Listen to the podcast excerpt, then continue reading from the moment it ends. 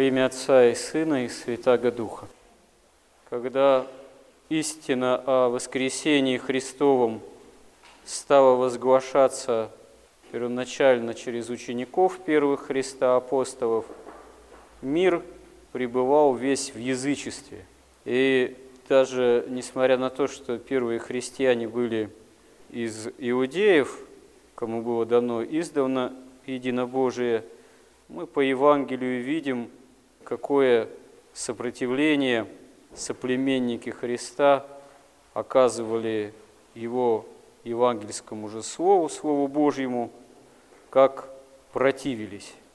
А мир языческий, он, в общем-то, уже пребывал в определенном таком магическом самостоянии развитии не одно тысячелетие.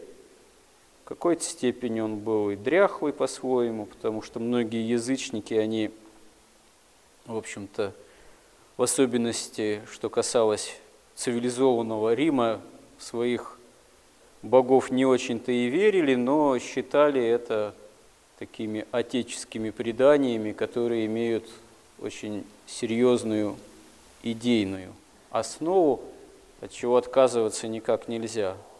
Был при этом в древнейших цивилизациях, в особенности такие, как Вавилон и Египет, очень и очень развит магизм, там, чародейство, волшебство, уже тоже не одно тысячелетие.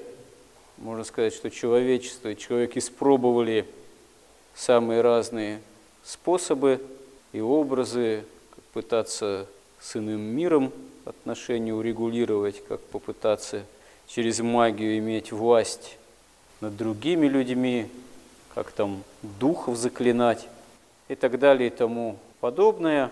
И при этом, конечно, было очевидно, и для язычников в том числе, что ну, ничего человек не может поделать собственным несовершенством, с грехом и со смертью как таковой. Только прямое вмешательство Бога, только то, что Бог становится во Христе человеком, совершенным Бога-человеком, это побеждает человеческое несовершенство. И благодаря тому, что сам Бога-человек принимает смерть, он ее сокрушает изнутри. Изнутри, можно сказать, даже и из преисподних глубин земли взрывает ад, сокрушает его, смерть побеждена, грех побежден. Ну вот человеческая история, она еще продолжается столетия, тысячелетия, мы не знаем, сколько она будет продолжаться, хотя она закончится рано или поздно всеобщим воскресением из мертвых и вторым пришествием Господа. По той простой причине, что в своем смертном качестве уже эта история человечества, она, можно сказать, бессмысленна в перспективе вечности. Она должна себя исчерпать, чтобы вечность благая, новая земля и новое небо открылись для всех людей, которые обретутся в воскресение со Христом в последние уже времена, во времена именно второго пришествия Христова. Но пока это еще не осуществилось окончательно, сам ход земной истории, вот он имеет уже христианский смысл, хотя в этой истории мы видим, действуют разные народы, и разные продолжают действовать религиозные системы, и магизм продолжает существовать. И все это, конечно же, человеческим умом до конца понять невозможно. Очевидно, что действует промысел Божий, и самое главное в этой истории свой путь совершает церковь, именно как богочеловеческий организм, в котором даруется нам полнота спасения. И вот мы видим, как в истории уже христианской порой осуществлялось обращение целых народов, и недаром те святые, которые мы этому послужили, в особенности, мы их именуем равноапостольными. И видим мы, что порой не меньше апостолов действительно те или иные святые потрудились, потому что порой приходилось им служить обращению целых и целых народов, которые, в общем, народы были тоже действовали самым разным образом, и молодые, новые народы могучие по-своему. Потом это порой такое бывало крововращение истории, вот как раз взять обращение славян и труды равноапостольных Мефодия и Кирилла. Это действительно очень великое свершение и историческое, и культурное в том числе, не говоря о том, что это обращение к вере, тысячи, тысячи, миллионов в перспективе. Но в то время, в IX веке, в X, потом, когда Русь уже принимает крещение, это были очень непростые времена и для Европы, и для Азии.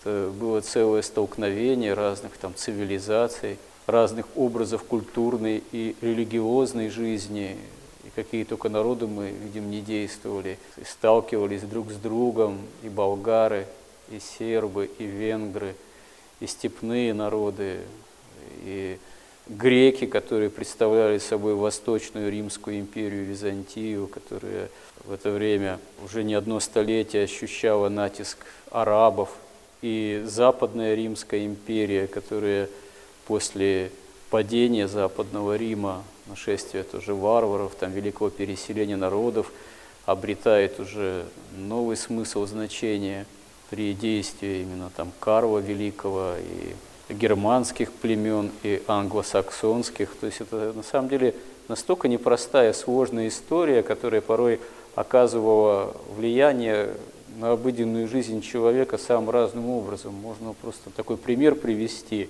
В знаменитой Хазарии, в которой в IX веке совершился переворот, и к власти пришла такая иудейская верхушка, хотя сами хазары это были, в общем, не иудейский народ, там, в общем-то, было достаточно серьезное смешение разных народов, и тюрки были. Но вот интересный такой парадокс, деталь. Как известно, у степных тюркских народов у них право такой чести родовой наследовалось через отца. Вот. А у иудеев, как известно, такое первородство наследуется через мать. У кого мать еврейка, тот и считается, в собственном смысле, полноценным носителем рода еврейской крови, как и до сего дня. И вот в Хазарии бывают такие интересные парадоксы, что если мать еврейка и отец из степных народов, тюрков там, то соответствующий ребенок, он имел вообще такое первенствующее право наследовать все привилегии с той и с другой стороны. А если случалось наоборот, то был, допустим, отец еврей, а мать из степных там народов, из тюрков, то получалось, что ребенок оказывался изгой, потому что ни там, ни там ничего не наследовал и не принимался, никаких прав особых не имел. И вот интересно, что вот такие изгои, они бежали из Хазарии в Крым и дали такой народ, как караимы, до сей поры в Крыму имеющие место быть, вот, которые, в общем, отчасти тоже считаются наследниками иудейской такой ветви, но очень по-своему специфической. А народ этот появился именно вот благодаря такому парадоксальному внутреннему развитию внутри Хазарии там смешанных браков. Но это так, к примеру, но просто насколько тоже непростой была жизнь в тех или иных исторических реалиях, порой простых людей. А известно, что Кирилл и Мефодий, они тоже миссию в Хазарию осуществляли. Хотя это тоже было далеко не просто, потому что, собственно говоря, правящая верхушка в то время иудейская, она христианской миссии это противилась. Но вот это вот обращение славянских народов, оно, конечно, имело, имеет особый промысел Божий, и великая заслуга Кирилла и Мефодия, что они фактически создали письменный язык на основе разговорного славянского языка. И не просто создали письменный язык, а создали его именно как грамматический слепок с греческого языка, для того, чтобы славянские народы могли бы легко усвоить и Евангелие, и богослужебную, и житийную литературу. Что и происходит на самом деле. Вот при всех перипетиях геополитических там разных столкновений в то время, потому что болгары, они и сербы, и с Византии воевали с греками, хотя тоже обратились к вере во Христа, но такой вот противостояние народов целых, оно и в христианской истории имело место быть и имеет. Потому что сам вот естественный ход истории, он не отменяется, и он не оказывается с христианством безоблачным, и не перестает присутствовать в этой истории, не перестает присутствовать и войны, и кровопролитие, и потрясения, ну, потому что история, беря начало грехопадения прародителей, и именно в истории цивилизации, которая автономно от Бога существует. Она хотя и становится христианской, и смерть уже и побеждена во Христе и грех, но история продолжает быть историей, а люди продолжают рождаться и умирать именно в цепи смены поколений. И победа над грехом и над смертью – это дело вот выбора по вере. Это уже осуществляется в каждом человеке в зависимости от того, что человек в этой жизни выбирает, что ищет, что мы на самом деле ищем. Если мы желаем действительно жизни вечной, желаем победы над грехом, то нам надо прилепляться ко Христу. А нам уже не первое тысячелетие такая возможность дана, а за две тысячи лет христианской истории церковь такое великое богатство накопила вот, духовной мудрости через свидетельства и святых отцов. А в наше время при развитии средств такой мобильности, повсеместности, коммуникации, всяких разных интернета. Вообще никакой проблемы нет найти тот или иной текст, как священного писания, как святых отцов. Тем не менее, часто люди приходят в храм с какими-то нуждами, проблемами, просят помолиться, просят помощи у Бога. Спросишь, а вы Евангелие это читали? И очень многие люди встают в тупик. Потому что молиться-то как-то уже пытаются молиться, к Богу обращаются – а к священному писанию пока еще не сподобились многие.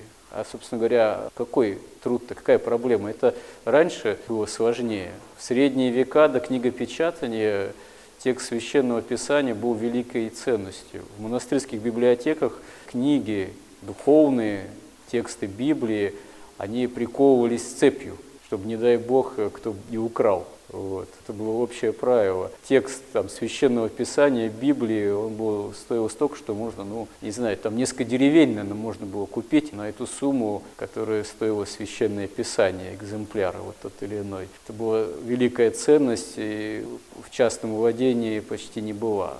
Ну, обычный человек слышал священное писание в храме, видел иконы, фрески, слышал проповедь, все-таки духовенство было наиболее образованным сословием, средой э, в любом, в общем-то, народе, и в русском в особенности. И русский человек простой был культурным человеком в этом плане, потому что с детства воспитывался в системе христианской культуры.